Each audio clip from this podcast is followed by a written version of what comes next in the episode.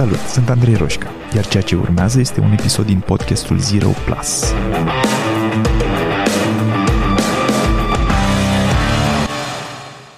Bună, Cristina! Salut, Andrei!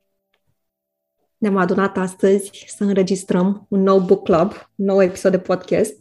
Da. Primul pe 2022. Mm-hmm. Și mi se pare interesant că aveam un plan la finalul lui 2021, dar am aplicat atât de bine principiile din cartea despre care vom vorbi astăzi, încât uh, am decis să amânăm pe, pe un nou an. Da. Și eu mă bucur um, că am făcut asta. Este vorba de cartea lui Greg McKeown, sper că îi pronunț bine numele mm-hmm. și nu îl, îl pocesc. Este Essentialism, o carte din 2014, um, care are tot felul de principii din minimalism, zic eu, aplicate pe business și pe dezvoltare personală.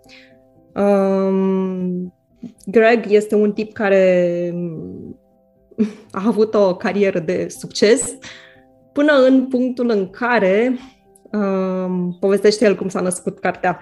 A primit uh, un mail de la un coleg care i-a spus că uh, vineri între ora 1 și 2 ar fi un moment prost ca soția lui să nască pentru că aveau ceva întâlnire cu un, uh, cu un client și Um, era important pentru Greg să fie acolo și, mă rog, soția lui a născut înainte, a născut o noapte de dinainte. Soția lui Greg.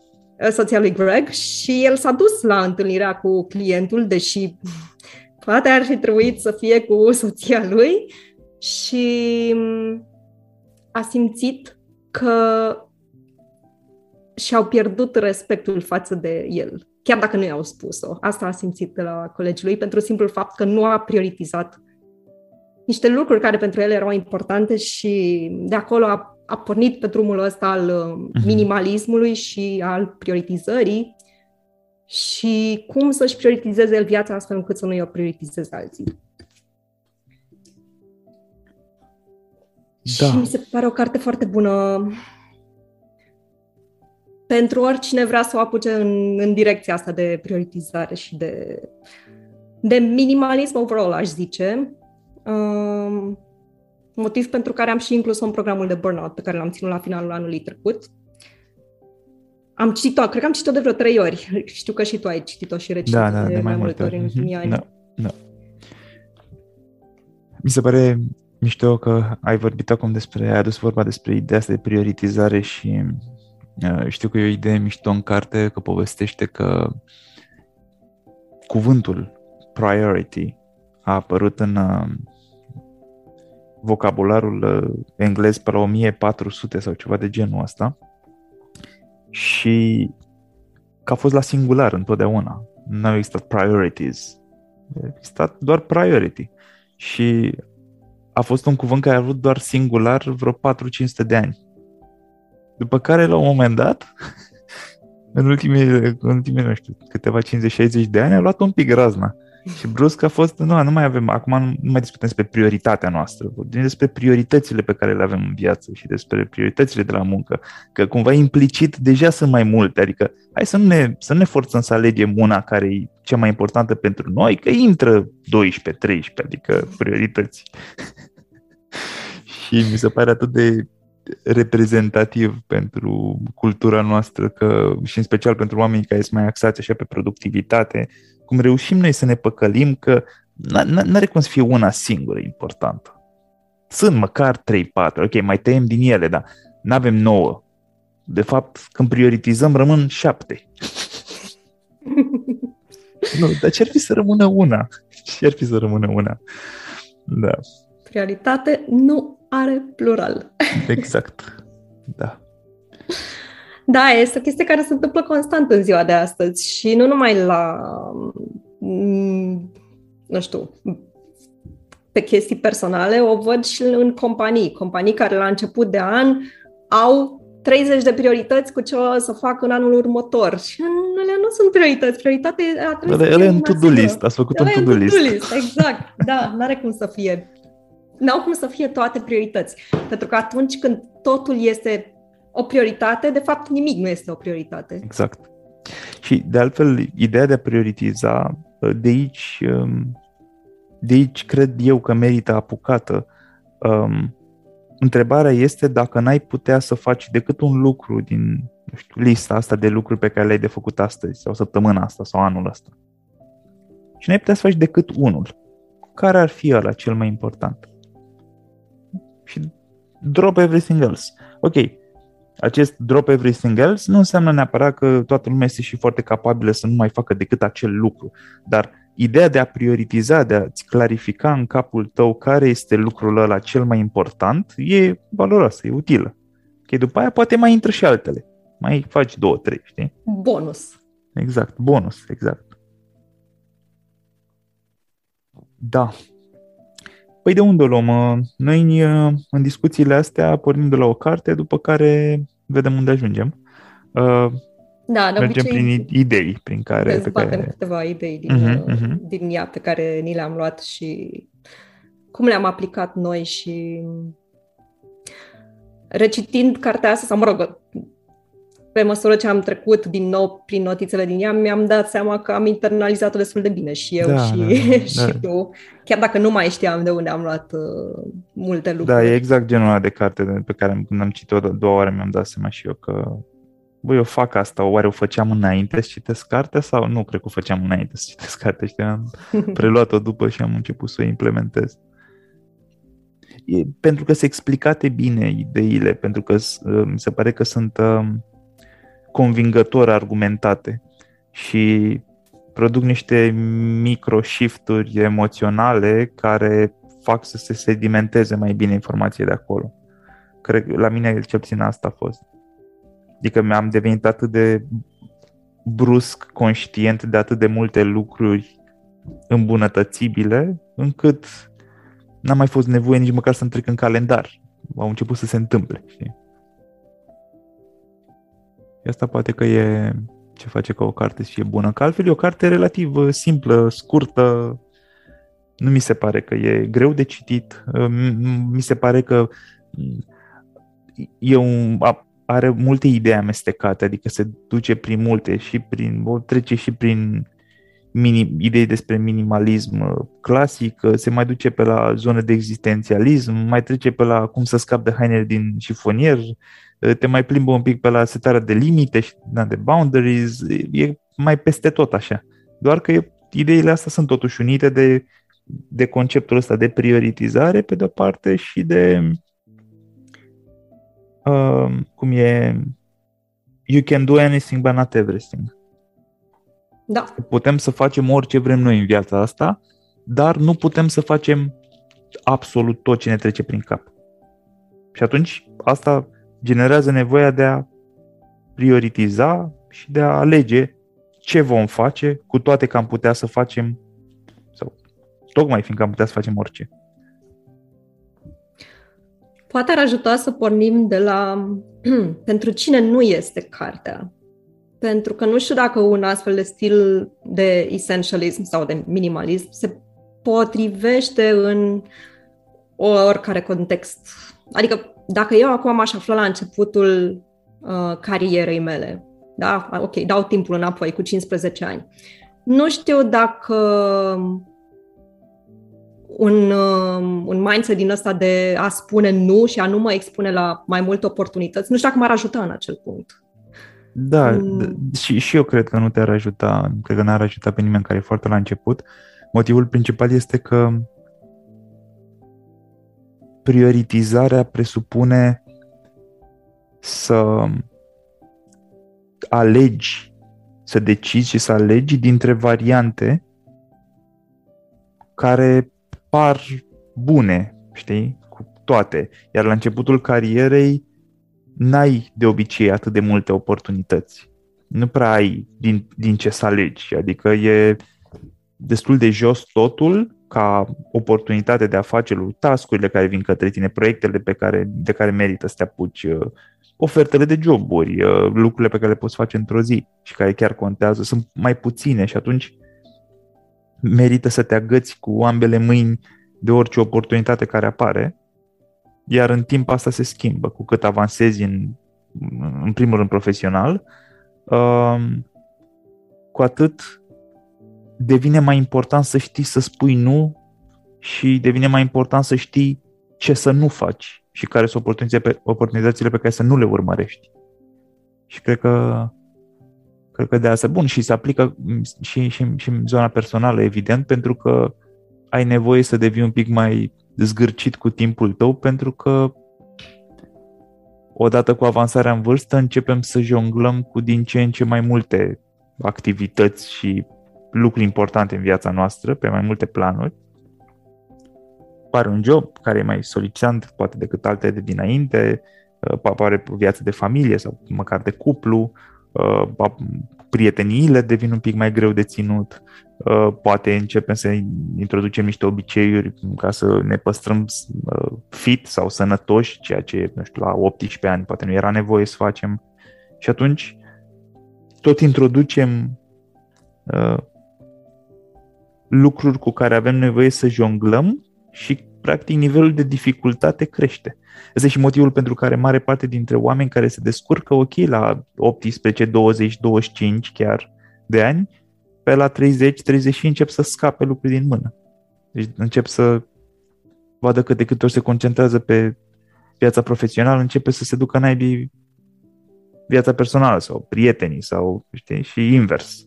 Și se uită un pic acolo sau pui un pic focusul pe copii și după aia îți dau seama că da, dar de 2 ani nu prea veniturile încep să fie o problemă. Sau invers. E, devine din ce în ce mai greu să jonglăm cu ele. Dacă, dacă nu ne schimbăm, dacă nu evoluăm și noi, dacă nu lucrăm la noi.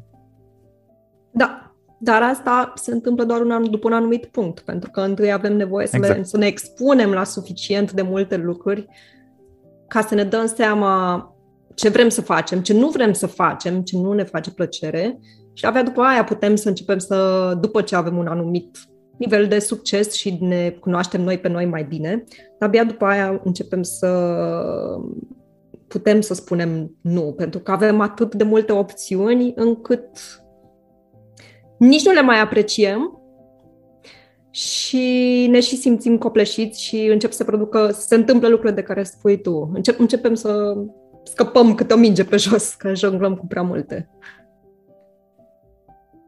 fie pe partea personală, fie pe partea profesională, fie pe... Adică partea personală include aici și corpul și sănătatea, dar și mm-hmm. relațiile și mm-hmm. așa mai departe.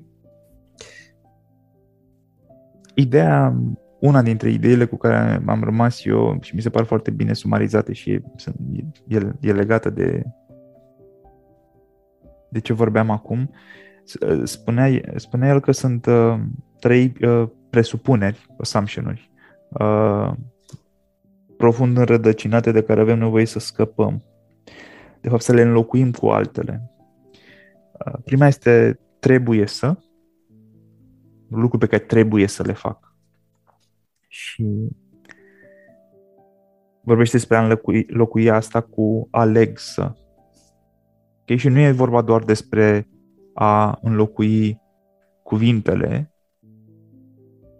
ci despre un mindset întreg de a te uita altfel la lucruri. Ok, trebuie neapărat să ajung astăzi să, whatever, fac ceva care poate e în calendarul meu.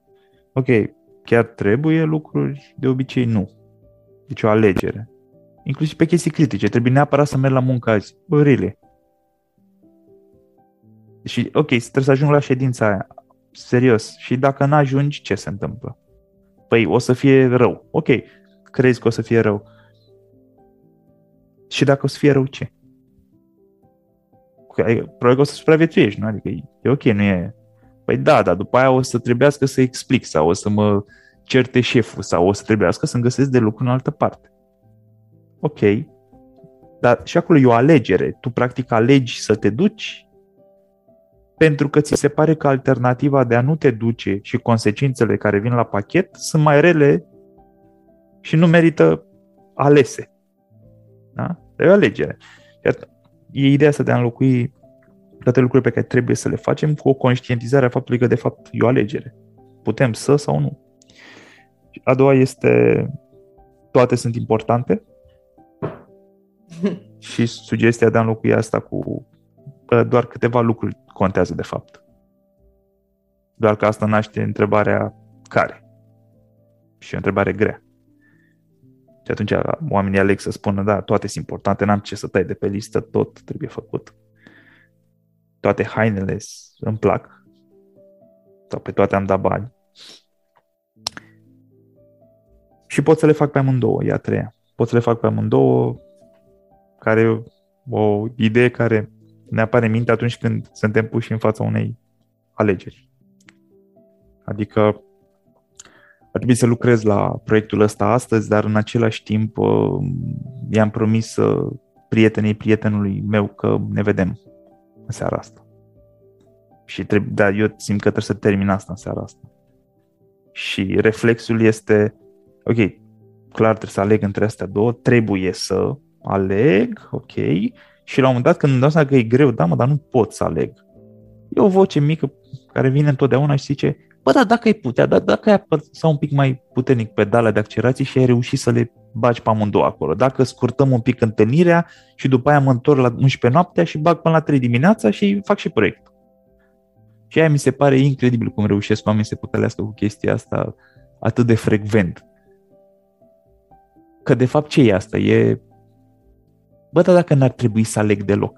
Dacă, dacă, dacă aș găsi o variantă care să nu fiu forțat să aleg, ci să mă să pun niște presiune în plus pe mine, pe corpul meu, pe sănătatea mea și poate ies amândouă.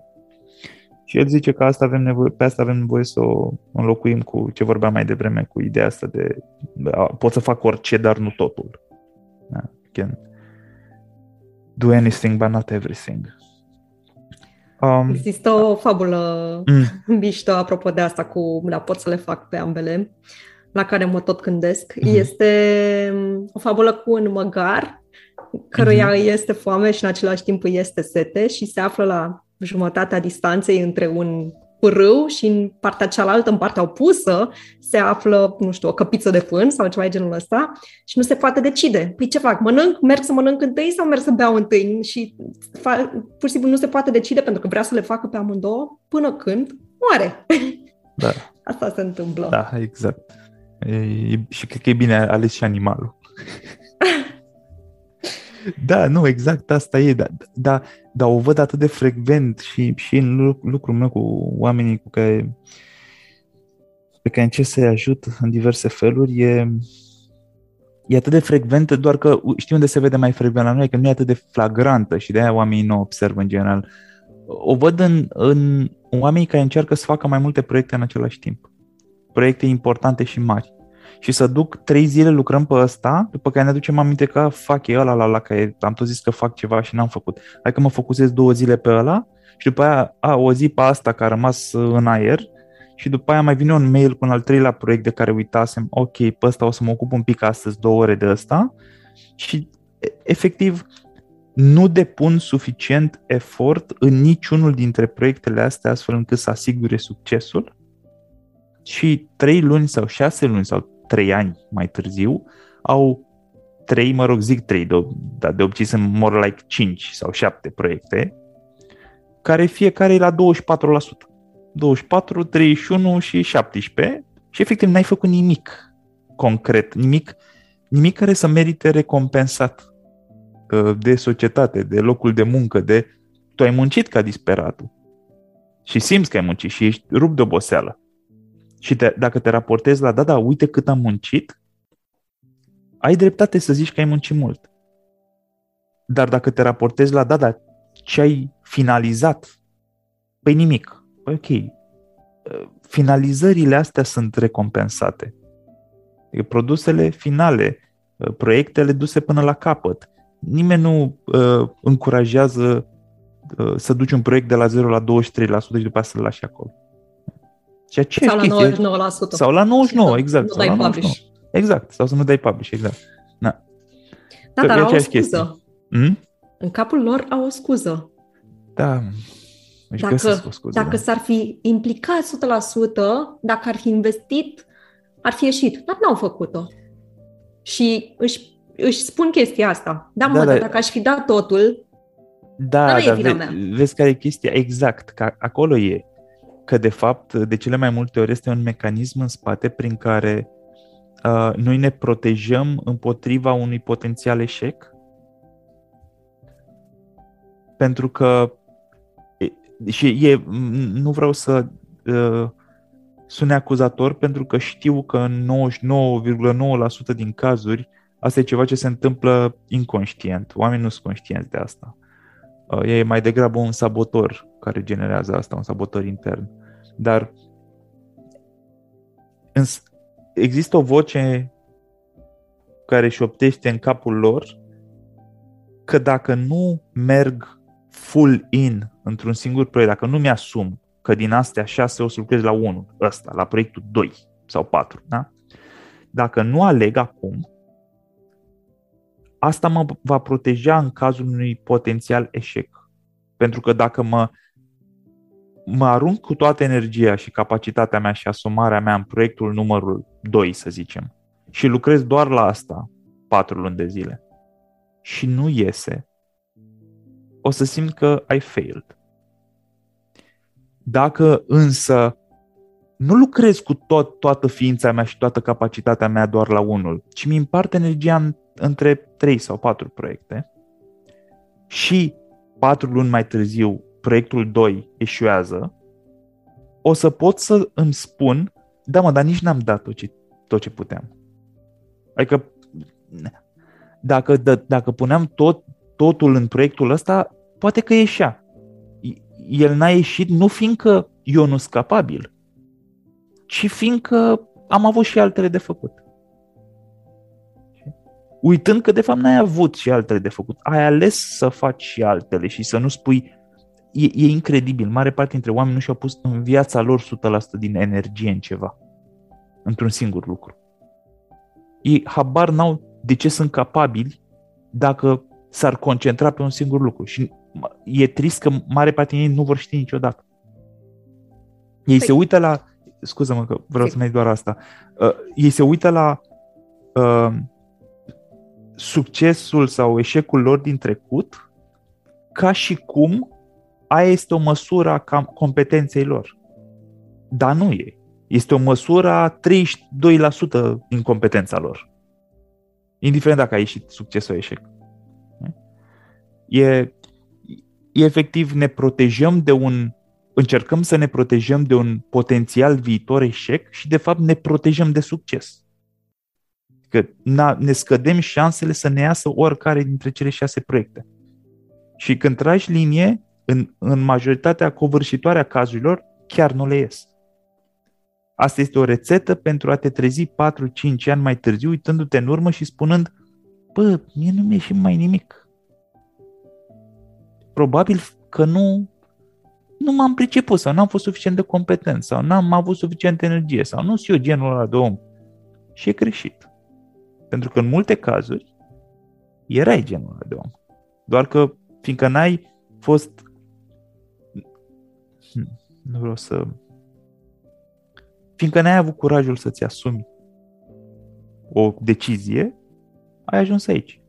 Și uh, ăștia ultimii 4-5 ani nu sunt o măsură a competenței tale sau a incompetenței tale, sunt o măsură a curajului tău. Și asta e mult mai frecventă, uh, adică o, o, o vedem în jur, mult mai frecvent decât uh, ezitări de decizie de astea flagrante, cum e în fabula cu măgarul, știi? Care de altfel e reprezentativ. Dar, da. Că nu mor de foame, nu mor de sete, dar nici nu ți iese mare lucru, știi? Da, te ascultam acum și mă gândeam dacă de fapt este vorba despre o, o, o teamă de a eșua, iar pe partea de, pe cealaltă parte, mm. atunci când uh, ne asumăm 100% ceva, dacă nu ne-ar ajuta mai mult un mindset de curiozitate, de hai să văd ce pot învăța din asta. Ok, eșuez, aflu mai rapid că am eșuat și măcar nu am nicio scuză uh, să, să spun chestia asta, da, păi da, am, eșu, am eșuat pentru că n-am investit 100%. Nu, am investit 100% și am aflat mult mai rapid ce funcționează și ce nu funcționează. Și pot să iau lecțiile alea în alt proiect, să le duc mai departe. Da. Poate e vorba despre e ego. Posibil. Um, da, poate eu simt că este destul de mult despre uh, inteligența emoțională. Uh, cap, despre capacitatea noastră de a, și încrederea, aici iarăși un pic despre curaj, despre încrederea pe care o avem în capacitatea noastră de a ne autoregla emoțiile. Că de fapt, dacă sapi în asta cu cei mai mulți oameni, dacă te uiți de unde vine, ajungi de foarte multe ori la nu eșecul e problema, nu potențialul eșec e problema. Dar nu știu cum o să gestionez eu intern asta. Adică mi-e teamă de, capa- de incapacitatea mea de a gestiona emoțiile pe care le-aș putea simți dacă cumva eșuez. Și o să fiu atât de dezamăgit de mine, o să mă învinovățesc atât de mult, o să trag niște concluzii despre cât de incapabil, incompetent uh, sunt și mi-e, mi-e atât de frică de momentul ăla în care va trebui să mă voi vedea nevoit, nevoită să gestionez intern toate lucrurile astea, eu cu mine, cu mintea mea, încât e, na, nu ne putem asuma riscul ăsta. Și e fascinant pentru că, de fapt, în majoritatea riscurilor de genul ăsta, worst case scenario nu e catastrofal. Uh, dar ce percepem ca fiind potențial catastrofal este efectul pe care l-ar putea avea asupra identității noastre. Ne atașăm prea tare de un rezultat, de fapt. Da. Și ne este frică de ce ar putea spune rezultatul ăla despre noi. Da, aici, aici, aici se deschide o discuție mai lungă pe care nu cred că ține de episodul ăsta despre faptul că noi în mod special românii avem chestia asta, ne identificăm mult prea mult cu munca noastră și cu ce facem profesional. E corelat cu conceptul ăsta de performance-based self-worth. Că dacă self-worth-ul meu, valoarea mea, da? Cât valorez eu, e dat de nivelul la care performez. Nivelul la care livrez, cât de competent sunt, rezultatele muncii mele. Și este o tâmpenie. Că, ok, influențează și asta. Da. Dar n-are cum, decât dacă reduci e, valoarea ta ca om la rezultatul muncii tale, e, asta e o greșeală flagrantă. Adică e, noi suntem oameni înainte să muncim și dacă n-am muncit, tot am fi oameni. Ok, și dacă n-am muncit, valoarea noastră e dată de ce? Nu știu, e o discuție lungă, de asta zic că nu, nu dar e poate de cât de kind suntem cu alți oameni, poate cât de modul în care suntem capabili să iubim, poate de modul în care contribuim în societate fără să fie o muncă plătită, poate de partea de spiritualitate și de cum ne raportăm la asta. Sunt o grămadă de alte lucruri, știi? De, poate de modul de personalitatea noastră și de modul în care ne comportăm în, so- în societate și ne conducem viața atunci când nu e vorba doar despre bani. Știi? E, e o discuție lungă, dar ce vreau să, ce vreau să spun cu asta e că nu cred că munca este singurul vehicul pentru competență și pentru, în mod ce nu pentru valoarea, a înțelege care e valoarea noastră ca oameni. Dar de unde plecasem? De la... De la cele trei da, mari minciuni da, pe care da, le spunem. Da. Asta e o idee cu care am rămas uh, și mi s-a părut foarte puternică și mi se pare în continuare. Că sunt aceste assumption pe care le putem observa și la noi, dar și la oamenii din jurul nostru și putem lucra cu ele, să le înlocuim. Eu am lucrat foarte mult cu, cu ele pe partea de dependență de social media și de tehnologie. Acolo le văd, le văd mereu. Astea cu trebuie, e, este important să și pot să le fac pe toate. Că în ziua de azi, da, ok, este important să fim prezenți și online, dar nu este, nu trebuie să fim peste tot. nu trebuie să ne petrecem toată ziua și uh, avem nevoie să ne cultivăm un fel de ignoranță selectivă, așa, ca să putem uh, funcționa în tot haosul și tot zgomotul care există acum. Nu putem, nu putem să fim peste tot. Um, și un exemplu bun pe partea asta este Seth Godin, care este renumit în zona de marketing mm-hmm. și publică câte un articol pe blog în fiecare zi, cred că din 2004 sau ceva de genul ăsta, nu știu, mulți ani în orice caz, zi de zi. În schimb, el are o dita mai lista de lucruri pe care el nu le face. El, de exemplu, nu este prezent pe social media, iar dacă, dacă este, poate este doar ca să facă un interviu cu cineva, un, să transmită un live. Um, nu vorbești niciodată despre cele mai noi tehnici de marketing. Nu face consultanță pentru alte companii. Nu are comentarii pe blog. Nu își verifică niciodată statisticile. Deci sunt foarte multe lucruri pe care el nu le face. Dar um, nu le vedem. și avem impresia că absolut totul este important, să trebuie să facem totul. Sunt curios dacă sunt lucruri pe care tu nu le faci și pe care mare parte dintre oameni n-ar avea cum să știe că tu nu le faci? Bună întrebare. Um, da, am, am câteva care îmi vin acum în minte, probabil o să-mi și scape multe, că nu mai sunt atât de conștientă de ele. Asta super mișto, că eu m-am gândit, m-am gândit și eu un pic la asta înainte și deci ești problemă, că sunt atât de natural parte din modul meu de a fi, încât eu nu-mi dau seama că oamenii, adică nu sunt aware tot timpul că oamenii le fac pe astea, că eu nu le mai fac de mult și atunci nu da. vine minte, știi? da. Cred că e genul de întrebare la care mai bine ar răspunde cineva din jurul nostru exact, decât, da, da, da, exact, da. decât noi. Dar um, un principiu pe care l-am, uh, l-am internalizat foarte bine este ăsta cu a lua o decizie care, care elimină alte o mie de microdecizii. Și aplic asta prin, de, nu știu, de la chestii banale de genul am foarte multe tricouri negre și mi-e ușor să uh-huh. uh, mă îmbrac mereu cu aceleași tricouri negre. Eu și vărs foarte multă cafea și atunci este, este și ceva pragmatic. Ele au fost uh, albe inițial, oricum. El, da, la un moment dat, dacă aș putea să, dacă n-aș vărsa cafea, de fapt nu aș îmbrăca nar, dar atunci aia, ne rămânem la ăsta negre. Și am uh, aceleași două perechi de blugi care mă țin de prin 2011. Le-am cumpărat ah. și țin foarte bine.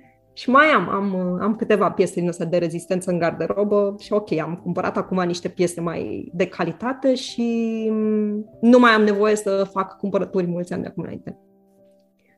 Dar pe lângă asta, um, eu nu noi nu, mă rog, să vorbești pentru soțul meu, noi nu avem, de exemplu, deloc tehnologie în dormitor. Da, nici nu aducem telefon, nu, da. nu aducem nimic. Nu avem nimic, nu avem televizor, nu avem... Nici. Și nu de acum, de 10 ani, cred că. Da. E, este genul de decizie care, ok, după aia e mult mai ușor să nu stau pe telefon primul lucru dimineața, da. nu, nu intru pe social media, nu intru pe și WhatsApp. de asemenea, ultimul lucru seara. Da. Adică, da, ok, da, măcar 10 minute până de când intri în dormitor până adormi, măcar atunci să nu stai cu ochii în telefon. E o chestie foarte interesantă asta pentru că e foarte, adică ok, dincolo de faptul că e o decizie din zona asta de minimalism, să zicem, uh, are foarte multe avantaje care sunt demonstrate științific și foarte com- comunicate în momentul ăsta, pe somn, pe uh, secrete da. melatonină, pe... Adică e un obicei care îți influențează pozitiv o grămadă de alte părți ale vieții tale. Și, cum ziceai, rut, poate rutina de dimineață, cât de repede adormi, cât de mult stai în deep sleep, cât o grămadă de lucruri care se rezolvă prin această mică, mic asterisc, nu tehnologie în dormitor, n-are ce să caute acolo. Na, e am vrut să fac paranteza asta, scuze. Deci... Și uh, conexiune cu partenerul, că da, clar, și aici și asta, exact. este afectată. Da. Um, am, am lucrat și cu chiar recent cu cineva pe partea asta de somn și asta a fost una dintre microdeciziile importante, pentru că se trezea prost dimineața când începea să-i vibreze telefonul, pentru că adormea seara cu telefonul, că stătea să se uite pe YouTube și de aici avea tot felul de probleme cu somnul. Da. Și asta a fost super uș- a fost un low-hanging fruit. Un, a fost o micro decizie foarte ușor de rezolvat, de implementat și care uh-huh. A avut un impact foarte mare după aia. Um, dar deci astea sunt primele care îmi vin acum în minte. Uh-huh. Mai am, mai am și altele pe, pe mail-uri. Um, mie, de exemplu, mie nu-mi intră mail-uri în inbox și se duc absolut toate automat într-un folder de newsletter, iar pe ăla îl verific. Uh, mă, mă refer la newsletter. La newsletter, da. Da, dar uh, și pe acela îl verific o dată pe săptămână, duminica, de exemplu. Nu este niciun exemplu, este duminica. Chiar așa fac cu acel folder și mai am niște filtre de genul ăsta pentru alte proiecte. Ok, dacă intră un mail de, la, de pe adresa X, la fel, nu-mi trece în inbox, se duce automat. Și asta îmi ușurează foarte tare munca mai departe, pentru că eu pot să decid când să mă ocup de ele, nu în momentul când îmi intră mailul respectiv. Da, sau hai să subliniem pentru oameni că există această opțiune pe care cel puțin Gmail o are, de a filtra, pentru că eu am văzut foarte mulți oameni care nu știu și nu au folosit niciodată conceptul de filtre. Deci Google it, puteți să setați filtre și în funcție de anumite cuvinte cheie care există în subject, în mail, în așa, uh, Gmail vă ia acel email și îl pune automat într-un folder creat de voi înainte da? Și în felul ăsta mai eliberați un pic, mai aerisiți inbox-ul ăla. Da, am închis paranteza. Mulțumesc. și ca să intru în uh, chestii mm-hmm. pentru care voi fi și mai judecată. A, nu, stai să zic eu. Competiție. Continuă, da. Um, dacă îmi dai un mesaj pe social media, o să primești un auto-reply de la mine în care îți spun că eu nu răspund la mesaje pe social media. Așa, Așa foarte politicos din partea. Este foarte politicos și că dacă vrei să mă contactezi, uh, te rog să faci uh, conform instrucțiunilor și cred că 90% din, din oameni nu mai dau mesaj. Asta este un filtru o, pe care l-am pus pentru, pentru că este foarte ușor în ziua de astăzi să dai un mesaj pe social media, există această așteptare și am vrut să fac un pic mai uh, grea munca oamenilor. Da, nu, așteaptă, există, există așteptarea ca tu să răspunzi. Instant, dacă se poate. Da, exact, instant. Da. Ca, ca și cum n-ai avea viață. Exact. Ca și, cum, ca și cum faci doar lucruri complet neimportante și brusc un mesaj venit de nicăieri de la cineva care nu te cunoaște ar trebui să devină o prioritate în viața ta și să lași orice timp cu partenera, muncă, sport, uh, sănătate, meditație, să just drop it pentru că avem nevoie să răspundem la acest mesaj în care cineva mă întreabă ceva ce oricum a uitat el peste 5 minute că m-a întrebat. el pune mesajul și după aia pleacă să duce la piață, dacă nu-i răspund, și uită că a pus întrebarea vreodată dar există așteptarea ca eu să mă opresc din orice fac și să răspund. E, e incredibil pentru mine, adică înțeleg de unde vine că mare parte dintre oameni nu își pun suficiente limite când vine vorba de folosirea social media și chiar răspund în 3 secunde la orice chestie vine de oriunde, lasă tot, mai ales pe WhatsApp acum este foarte amuzant, mă, nu chiar social media, dar nu-i departe. Și acolo am autorii da. da efectiv lasă tot, a, a venit un mesaj pe... Știi și cum, e, cum erau telefoanele uh, fixe? Uh, știu că mulți, uh, unii dintre ascultători, nu știu dacă mulți, wow. unii dintre ascultători sigur nu au prins, dar fix așa era. Uh, am văzut că mai sunt oameni și acum care au reflexul ăsta, dintre oameni ciudați care nu au telefonul pe silent tot timpul, că sunt oameni, înțeleg, că îl țin, îl țin nu, nu pe silent, foarte ciudați oameni, uh, au, mai au reflexul ăsta indiferent ce se întâmplă, dacă sună telefonul, oh my god, trebuie să ajungem la telefon, dărâmă, mobilă. Trebuie panică. Să, da, trebuie să ajungem repede. Dude, nu, nu mai este un telefon fix. O să știi cine te-a sunat după aia. Adică, o să poți să vezi cine te-a sunat și o să poți să suni și înapoi. E safe. Ei, și mi se pare că același gen de reflex există cu orice notificare în momentul de față. Și dacă a vibrat telefonul ăla, probabil este despre războiul care tocmai începe și Putin a atacat și trebuie să vedem acum ca să fugim din țară și deci hai să verificăm. Da, Știi? pentru că dacă nu verificăm acum, o să ardă totul. Da. E, și, și asta generează că, aici, aici vreau să ajung, asta generează această așteptare că normal, când scriu cuiva, o să se comporte cum se comportă toți ceilalți oameni. O să sară la telefon și o să răspundă în secunda 2. Că ăla n-are altă treabă. Știi? E, e fascinant. Și o să devină mai rău chestia asta. Adică, da, știi, știi ce e mișto? Că oamenii înțeleg destul de repede mare parte dintre ei uh, când încep tu să pui niște limite. Încep eu să pun niște limite, știi?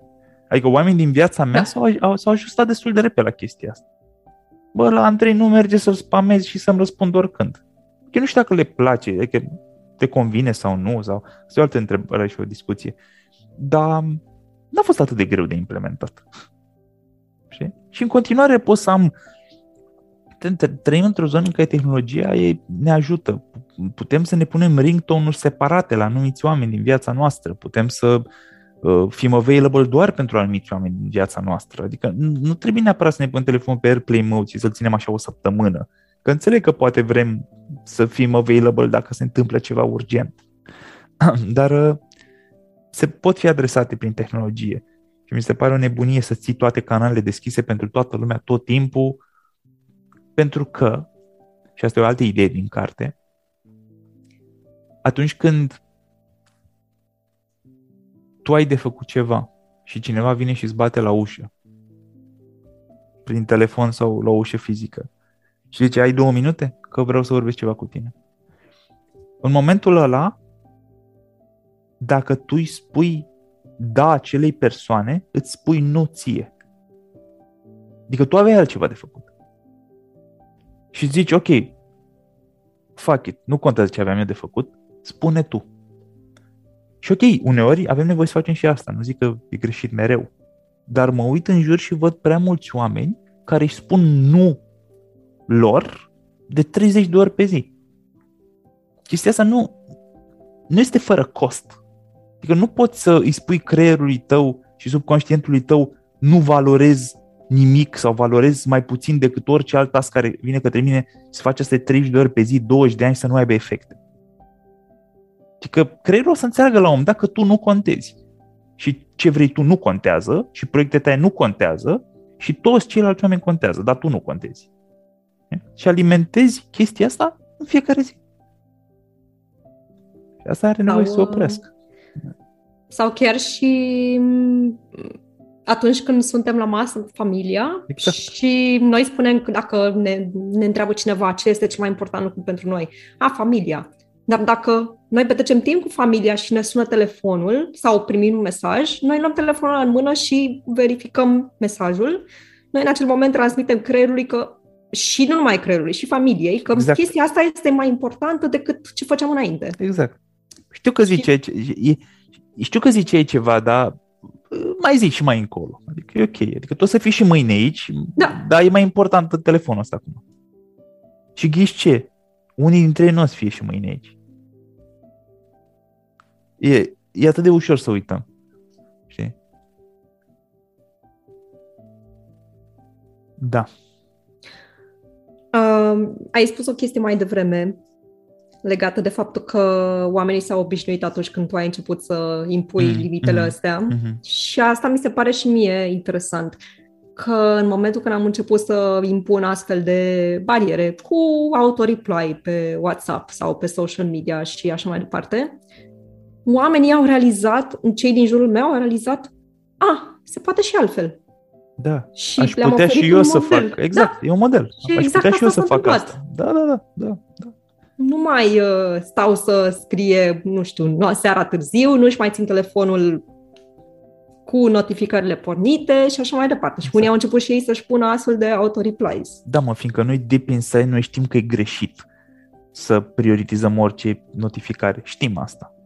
Dar avem nevoie să vedem în afara noastră niște modele, poate e pretențios cuvântul, dar niște alți oameni care fac, aleg să facă lucrurile altfel și că ești mai fericiți și mai liniștiți.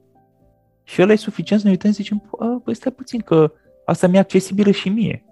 E că și eu aș putea să fac lucrurile astea. Și uite că lumea nu se, nu se termină, știi, dacă nu răspund la fiecare mesaj sau la fiecare mail sau... Am văzut o chestie foarte amuzantă acum câteva săptămâni, mă rog, mi s-a părut mie amuzantă. Uh, un poll ce pe LinkedIn, cred, sau undeva, nu mai știu.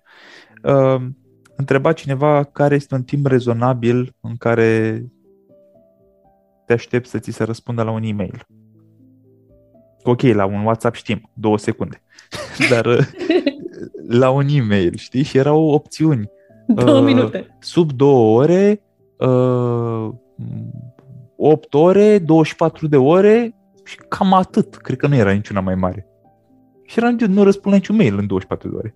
Din principiu, adică poate să rezolvă. Mă rog, exagerez un pic. Și chiar dar... se întâmplă de multe ori da, să se exact, rezolve. Exact, exact. Da, exagerez un pic asta cu nu răspund la niciun mail în 24 de ore, dar sunt multe mail-uri la care nu răspund cu lunile.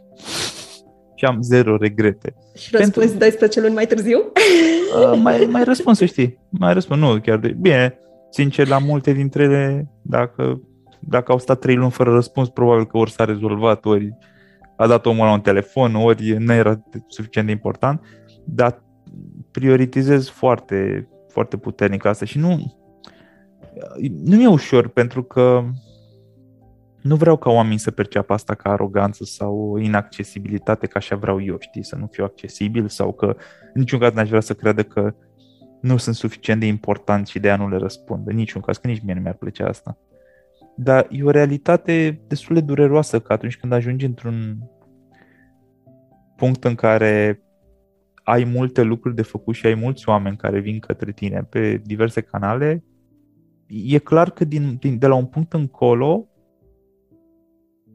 viața ta este ori despre a le răspunde lor la mail și la mesaje, ori e viața ta cu ce vrei tu să faci. Adică e același timp, sunt aceleași ore și ai o grămadă de microdecizii de asta de luat.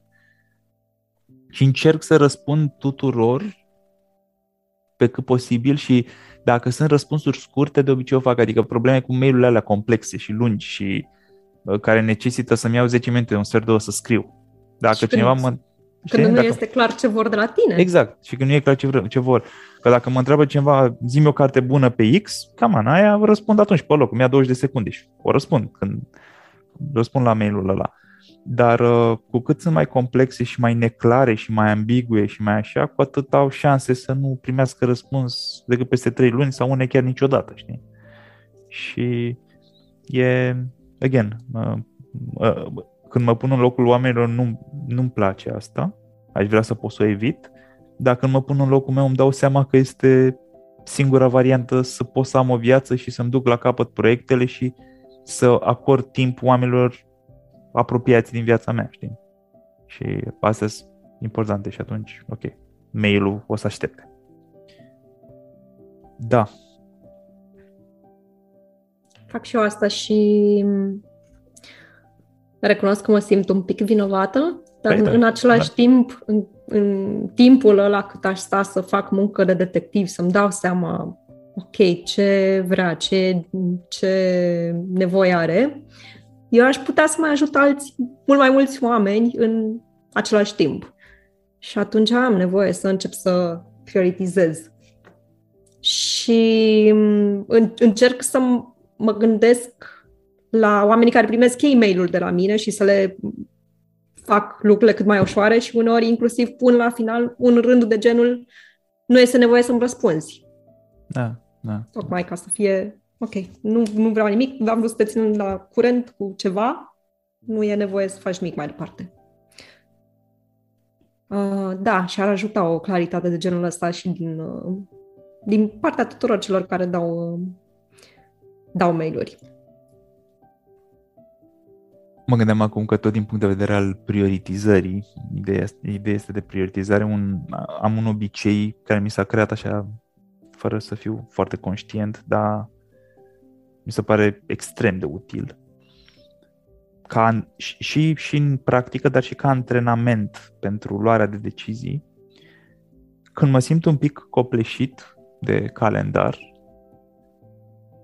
am, și poate se întâmplă o dată pe luna asta, de două ori pe lună, uh, am, poate am avut două zile mai grele sau ceva genul ăsta, ca o săptămână mai grea și tocmai începe una nouă.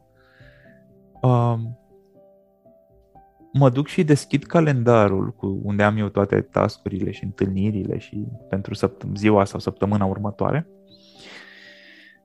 și îl deschid cu intenția clară, îmi zic în capul meu înainte să ajung să-l deschid, ok, 10 din lucrurile, din tascurile care sunt în calendar pentru săptămâna viitoare nu or să se întâmple niciodată. Efectiv o să le dau delete. Deci acum așez la laptop și nu mă ridic până nu am dat delete la 10 tascuri forever. Nu că le mut pe următoarea săptămână. De argan. Ok, eu într-o săptămână am 10, probabil sute de tascuri. Deci o proporție din ele. Dar e extrem de util exercițiul ăsta de fiecare dată. Și mă așez și iau zile la rând și ok, când de obicei trec printr-o săptămână și am tăiat doar două, că toate mi se par importante. Ok, nicio problemă, o luăm de la capăt. Până tăiem 10. Și ok, dau două mail-uri, dau două SMS-uri, asta nu se întâmplă, asta nu se întâmplă așa, iau un proiect și îl anulez cu totul sau îl mut pe la anul, asta mai fac, și după aia întotdeauna mă simt mult mai relaxat și în control pe calendar și pe... Simt, efectiv, respir mai ușor. Mi se pare că, ok, asta e o săptămână ok, pe care pot să o abordez cu încredere. Nu simt că o să fie iar una de aia în care o să alerg ca șoarecele printr-un labirint și trebuie să fiu frustrat că n-am timp de hobby-uri și de oameni dragi din viața mea și de...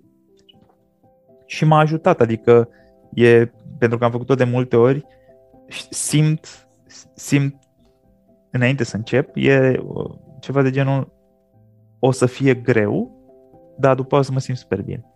Știi? Și așa e de fiecare dată. E, e deja predictibil că după aia mă simt super mișto și e liberat. Și e un, e un exercițiu mișto pentru că e o dovadă, a devenit în timp o dovadă a faptului că deși eu îmi pun lucruri care toate par mega importante și esențiale în calendar, că eu mă gândesc, nu pun toate prostiile, mă gândesc de două ori înainte să pun ceva în calendar, bă, uite că întotdeauna mai pot să mai tai din ele, știi? Zim niște întrebări pe care ți le pui în momentul când tai. Um... Păi prima întrebare de departe este tascul ăsta ține de una dintre prioritățile mele? Am două, eu funcționez cu două. Uh, ideal ar fi să am una. Am cel mult două priorități, hai să zicem, proiecte la care lucrez în același timp. Pe muncă sau asta include și partea personală? Pe muncă, în partea personală am una. Alta. Și am un, eu am folosesc un Trello pentru asta, dar sincer și un Notepad ar putea fi folosit, adică nu e, e o întâmplare că am folosit Trello, că n-am nevoie de el pentru asta. Uh, scrie top priorities, în paranteză, două. Și două entry-uri acolo, nu știu cum să le carduri, cum sunt în Trello, și pe unul scrie proiectul X și pe celălalt proiectul Y. Și mai am încă o zonă cu proiect uh, focus personal, unde mai e unul. Și am un reminder uh, bi, bi lunar, nu, o dată la două săptămâni, bi săptămâna, nu știu cum se cheamă, nu se spune corect. O dată la două săptămâni am un reminder în calendar să mă uit să verific prioritățile alea. Și mă uit și două priorități și în momentul am ajutat pentru că de fiecare dată mă recalibrez și zic ok, deci deși eu simt că săptămâna asta am de făcut 10 chestii, eu de fapt am, făcut, am de făcut doar chestiile care țin de aceste două proiecte. Totul celălalt este bonus dacă se întâmplă bine, dacă nu sănătate. Și atunci prima întrebare care îmi vine, pe care mi-o pun atunci când uh, mă uit în tascurile astea în calendar este, ok, tascul ăsta, mail către X, ține de vreunul dintre proiectele astea două? Nu ok, nu ține, ăsta poate fi tăiat. Sau cel puțin mutat, dar de preferabil tăiat. Uh, și asta fac, trec prin fiecare task și mă uit la astea și mereu identific task-uri care despre un alt, al cincilea proiect care ar fi, fi important într-o zi, dar nu e acum, dar a rămas din urmă, dar whatever. Um, apoi o altă întrebare este poate fi făcut de altcineva? Uh, și asta, mă rog, aici o combinație de, de fapt, poate fi făcut de altcineva. Alte ori, întrebarea este, da, tot cam în aceeași direcție, ține de unul dintre strengths-urile mele? Că eu am niște puncte forte, știu că le am, știu, cred că pot să fac lucrurile alea mai bine decât mare parte din oameni. Cred că acolo adaug eu cel mai mult valoare, adică dacă mă ocup de lucrurile astea în proiectele în care sunt implicat, acolo aduc maxim de valoare.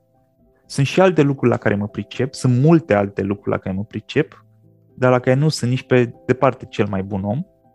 Adică știu să le fac peste medie, dar sunt oameni de multe ori în jurul meu care pot să le facă mult mai bine decât mine, deci sau cel puțin la fel de bine decât mine, dar unele chiar mult mai bine. Și alea, alea nu, nu are sens să le fac eu. Uh, pentru că vreau să maximizez uh, eficiența și asta e o idee uh, prezentă și în carte. Este ideea asta de eficiență versus eficacitate. Eficiența fiind uh, doing things right, da, să faci lucrurile cât de bine poți să le faci, și eficacitatea fiind doing the right things. Adică hai să facem lucrurile alea care au nevoie să fie făcute. Că e mai important să faci lucrurile potrivite decât să faci lucruri nepotrivite perfect. Adică, ok, pot să scriu un text de trei rânduri perfect dacă mă chinui suficient de mult și stau două săptămâni pe el. Dar nu o să facă diferența în proiect. Pot să fac aia perfect și totuși proiectul să eșueze. Sunt alte lucruri mai esențiale în proiect care țin de mine și de strengths mele, de punctele mele forte și am nevoie să mă concentrez acolo. Și e mai important să identific care sunt lucrurile în care chiar e nevoie de mine, să le acord timp și atenție, decât să bag pe bandă rulantă tascuri mici care puteau fi făcute și de altcineva, again, poate chiar mai bine. Știi? E legat de tot, de o idee care prezentă și în carte. Deci asta, dacă dacă trebuie neapărat să o fac eu, și nu trebuie, evident, dacă ține de un strength de-al meu, atunci ok, poate că are sens să-l fac eu. Dacă doar eu pot să fac asta. Da, exact. Da. Și mai e ceva? Uneori, dar asta nu o fac mereu, dar mă ajută foarte mult când o fac. Uh, uneori pe un interval de timp, pe o săptămână, dar de cele mai multe ori pe o, chiar pe o zi. Deci mă uit la ziua de mâine și mâine am multe lucruri și am, nu știu, 3-4 lucruri care sunt importante și destul de urgente, dar importante, în primul rând. Mă întreb dacă mâine aș putea să fac un singur lucru, care ar fi lucrul ăla pe care dacă l-aș face, la sfârșitul zilei aș zice, bă, azi a fost o zi bună, productiv. Un lucru și după aia când mai intră și altele bine. Dar vreau să-l văd, să văd acel task care uneori poate e o chestie pe care o am de mult sau mă, mi se pare importantă și îmi stă pe creier și pe, mă ocupă din focus. Sau. Care este lucrul ăla pe care dacă l-aș face aș simți la sfârșitul zilei că, bă, că n-a fost o zi degeaba. Ok, n-am terminat cele 13 lucruri, n-am, poate n-am făcut decât unul, dar am făcut pe ăla important. A fost o zi care a contat, știi? Și mă ajută foarte mult să prioritizez asta, să tai. Ok, îl, îl pun pe ăla primul, îi acord cel mai mult timp, îmi reamintesc pe parcursul zilei, băi, l-ai ales, ăsta e task cel mai important, păi, stai pe el, lasă-le pe celelalte. Și dacă mai intră și altele, ok, cu atât mai bine. Dacă nu, it's enough. Sunt curios dacă tu mai ai alte întrebări pe care ți le pui legat de tascuri care să te ajute să prioritizezi? Am, am și eu câteva. Um, uneori mă întreb cum va arăta decizia asta peste o zi, o lună, un an sau și mm. mai mult, cinci va ani. Mai conta? Da, va mai conta că am da. șters tascul ăsta sau... Exact. Nu. Um, asta mi se pare foarte la îndemână. Și alte ori ce fac este că mă întreb dacă mă voi bucura de taskul ăsta. Ok, poate că ar putea să-l facă și altcineva. Poate că nu este atât de esențial, dar îmi va aduce bucurie, îmi va aduce un, ceva acolo. Da. Does it bring joy? Does it bring joy? că vreau să iau și asta în calcul, vreau să mă și bucur un pic de, de ele. Da, ok, poate nu e cel mai productiv lucru pe care aș putea să-l fac. Exact. Da. Nu, dar și eu am niște task de astea unde știu că ar putea să le facă și altcineva, dar îmi place procesul. Exact. A, exact. Vreau să lucrez la asta. Pot să sunt în poziția asta ideală în care pot să aleg la ce să lucrez. Vreau să lucrez la asta azi. Da, e mișto. Mm. Nu, nu mai îmi vin altele. Mm-hmm. Um, dar asta de joy mi se pare mi se pare că o uităm așa uneori în toată goana după productivitate și nu o luăm în calcul. Ne gândim doar cum să fim uh, mai apropiați de niște, nu știu, calculatoare și scoatem uh, chestia asta din ecuație. E un citat uh, în carte What if we stopped celebrating being busy as a measurement of importance? Ce ar fi ca să ne, să ne oprim de, din a celebra, sărbători chestia asta cu a fi ocupat, ca și cum asta ar da o măsură a importanței noastre. Că văd asta. Mă întâlnesc cu oameni și întreb cum se simt, cum sunt, cum ești azi, ce mai faci? Și răspunsul este de multe ori, din fericire nu mereu, dar de multe ori este din zona de paolo, deci dacă știi câte am de lucru, am o grande chestie pe care, pe care sunt ocupat, am alergat toată ziua, am o săptămână super grea, dar problema nu e că zic asta, că na, dacă e real, ziua. Uh, problema e că uneori o văd spusă cu mândrie, știi? Ca și cum ca și cum uite ce important sunt. Și uh, mi-e greu să judec că știu că am, au fost perioade în viața mea în care am fost și eu acolo. Uh, chiar dacă nu se mai întâmplă de mulți ani, uh, mi-aduc aminte de ele. Dar uh, acum, cu ce știu acum și cine sunt acum, eu nu pot să apreciez asta.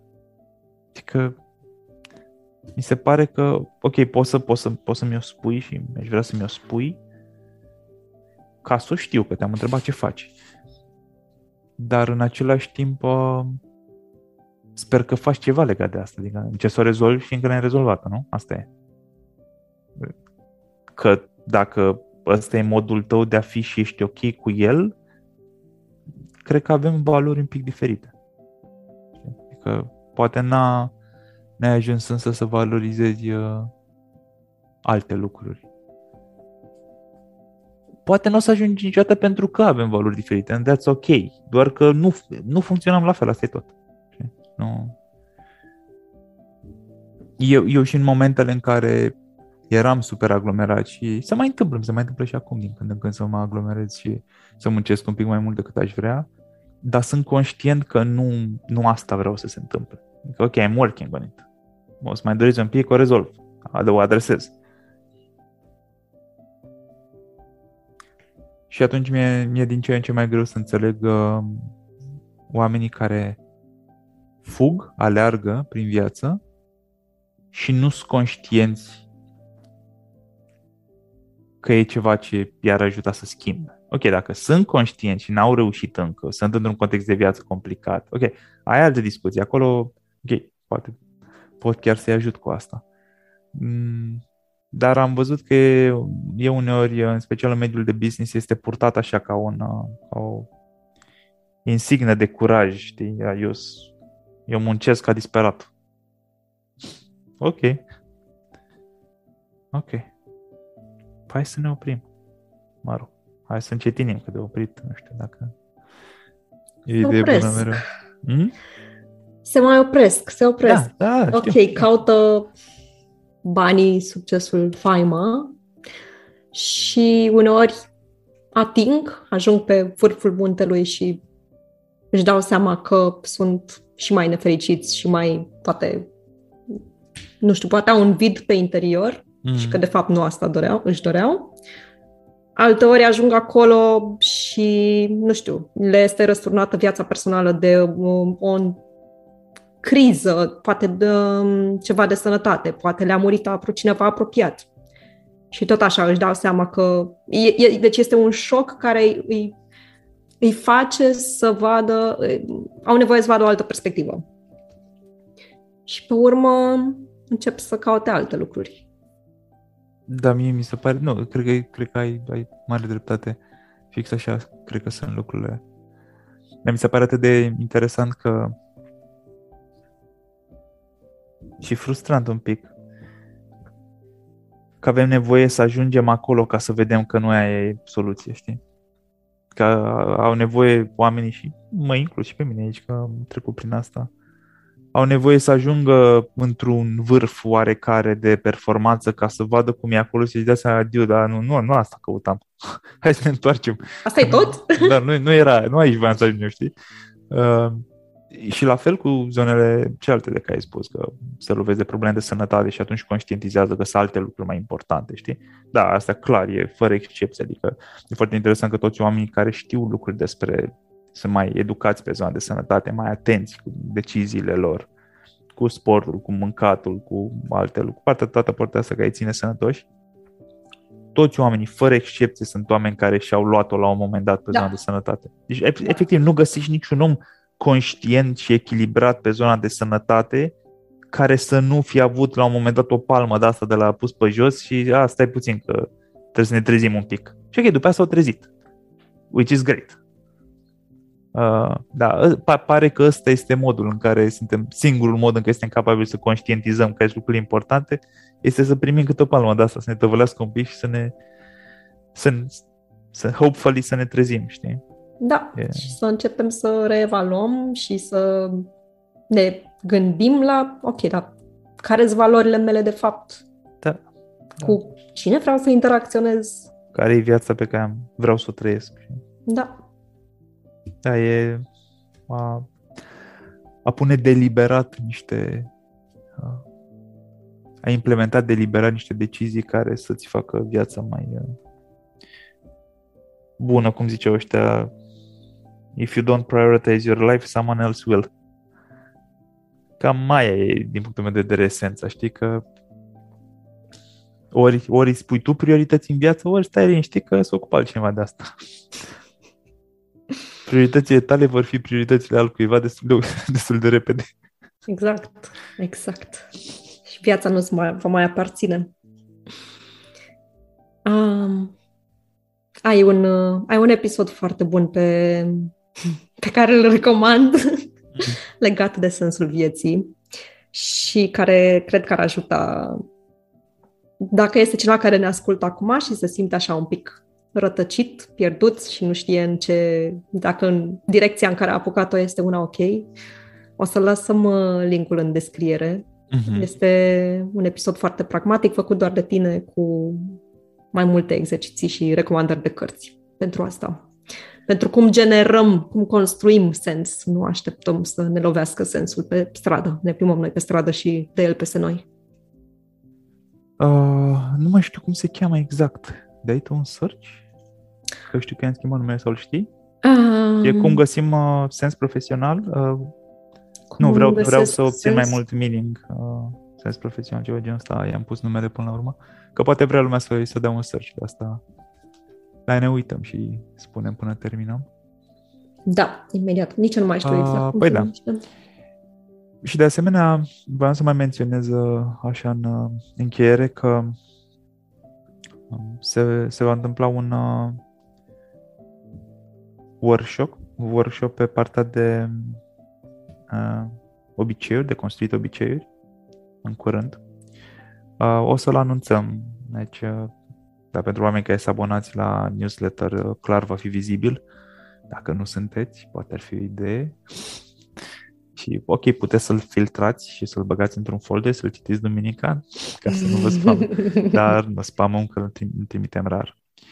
Um, însă va fi acest workshop pe care îl fac uh, pe partea de construit obiceiuri, care va fi, va fi foarte complet și cred că este relevant pentru discuția de astăzi, pentru că îmi dau seama că mare parte din, dintre lucrurile astea care țin de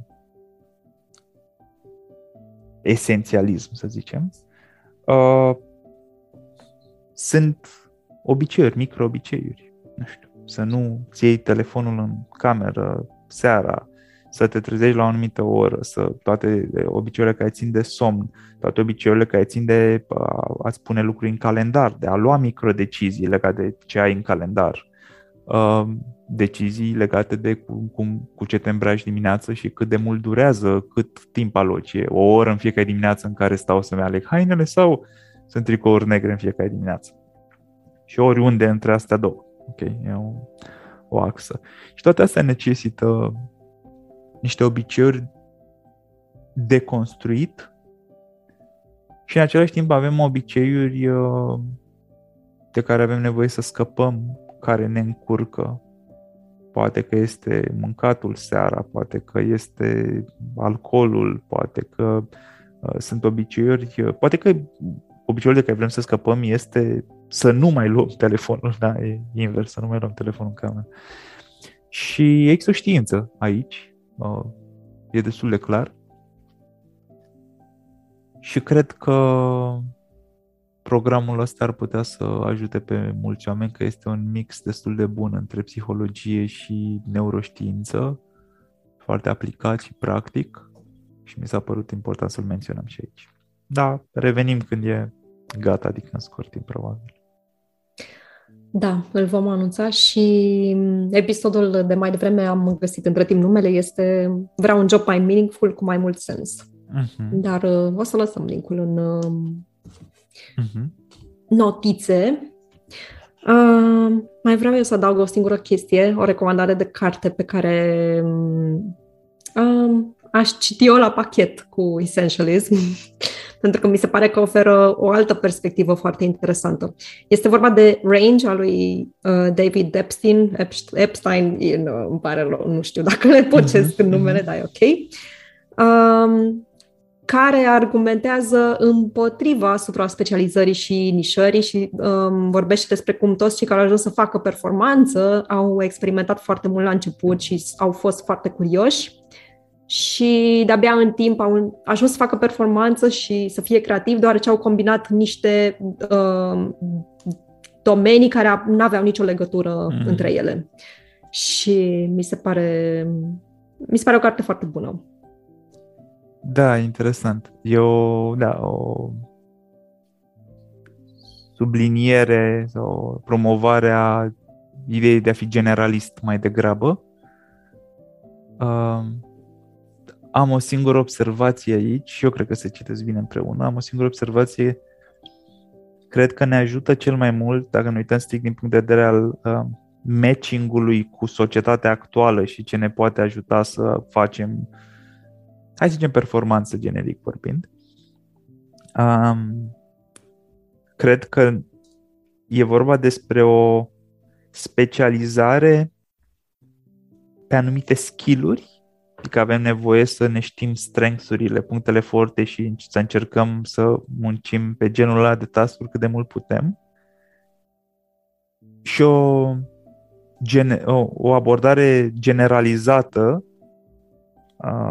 de generalist, adică pe, de non-specializare pe cât mai multe domenii, din punct de vedere al know-how-ului. Adică să fim suficient de deschiși încât să ne luăm know-how, informații, să știm lucruri despre cât mai multe domenii, nu doar despre unul singur și să ne ducem deep acolo, dar în același timp avem nevoie să ne înțelegem strengths-urile care sigur nu pot să fie peste tot. E puțin probabil să fim bun la, super bun la 30 de lucruri odată. Da, cred că aici e diferența. Dar uh, merită citite cărțile, clar. Bine, Păi Bine. Uh, ne oprim astăzi? Ne oprim și dacă mai aveți, uh, pentru cine ascultă, dacă mai aveți recomandări de cărți care um, v-au plăcut și vreți să ni le recomandați sau chiar da, vreți să ne auziți. clar. Uh, Trimiteți-le Cristinei. Trimiteți-mi-le mie, dați-mi un mail. da, nu, da, puteți dați reply la newsletter și uh, le citim clar Uh, și Cristina răspunde mai mult decât mine. um, o să închei cu un citat uh, care mi-a plăcut foarte mult și care este de la un tip pe care îl cheamă Jersey Gregorek și care zice așa Hard choices, easy life. easy choices, hard life. Mulțumim!